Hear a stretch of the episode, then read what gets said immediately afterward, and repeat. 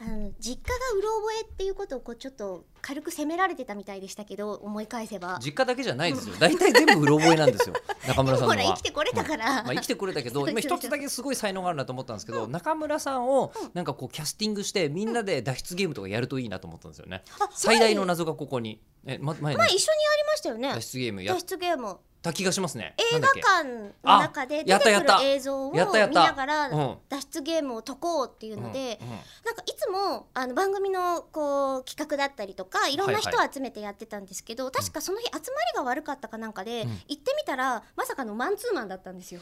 ありまし たね。ありました、ありました。うん有楽町の。そうそうそう映映画画館館ででやったやつですそう見ながら脱出をしていくっていうゲームをやってたけど、うんあのすごい面白かったのが吉田さんの謎の解き方が超素人でえ、そうなの。だって、え、どういうこと。いやあのこれって今ここまで話して思ったんですけど、ん解けるか解けないかは別として、ん推理小説とか探偵小説とかそういう刑事物とか読んでると、んセオリーってあるんですよ。あ、そうなの。うん、多分でそれで解こうとしていくけど、まあ、解けるか解けないかは別としてね、うんの状態の私に対して好き放題やっているから、うんえ、そうこのなの。人そと組んでも絶対無理だって、うなの。うん、思いなえ、ちょがっらと、ど、ただどこが私セオがどんな謎はどう解くのがセオリーなの。いやそれは難しいですよ うろ覚えだもんこっちだって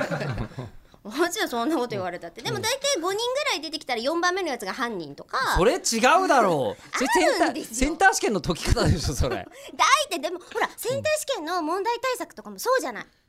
違 うよ。そのんな対策はダメだ過よ。去問とかをやっているうんとうん解き方がなんとなく分かってくるでしょ過去の対策だからまいや、でもさ。でもだいたい四番目かっていうのはこ。う学問を極めていてもセンター試験の合格率は上がらないじゃないですかそれ相応の対応する試験問題を解く方法っていうのをやっぱやっていかなきゃいけないでしょだからそれと一緒なんだと思います、そこは分かってますけど、それと一緒なんですのところが一切合意できいなやい。一緒なんです一緒なだのから。うちのさっきその家計のことについて聞かれた時にうろ覚えっていうのうんうろ覚えだって言ってが、たそうすごいこう思ったんですけどだって先祖っていっぱいいるからどこについて聞かれてんのか、うんそこはちょっとこうもうなんていうの事情聴取をさ、うんこうピンポイントで来てくんないあとのさまずさ先祖がいっぱいいるっていう雑な扱いは どうなのいっぱいいるでしょいっぱいいるよ。ねえそれはいるよ。いるでしょねいろんないろんなねなんか親がいて、ん親の両親がいて、両親の両親がいてっていうもらわれてきた人子が間に挟まりみたいな時代にもなってくるかもしれだから。そなの人い先祖じゃねえよ。そあの人そうかでも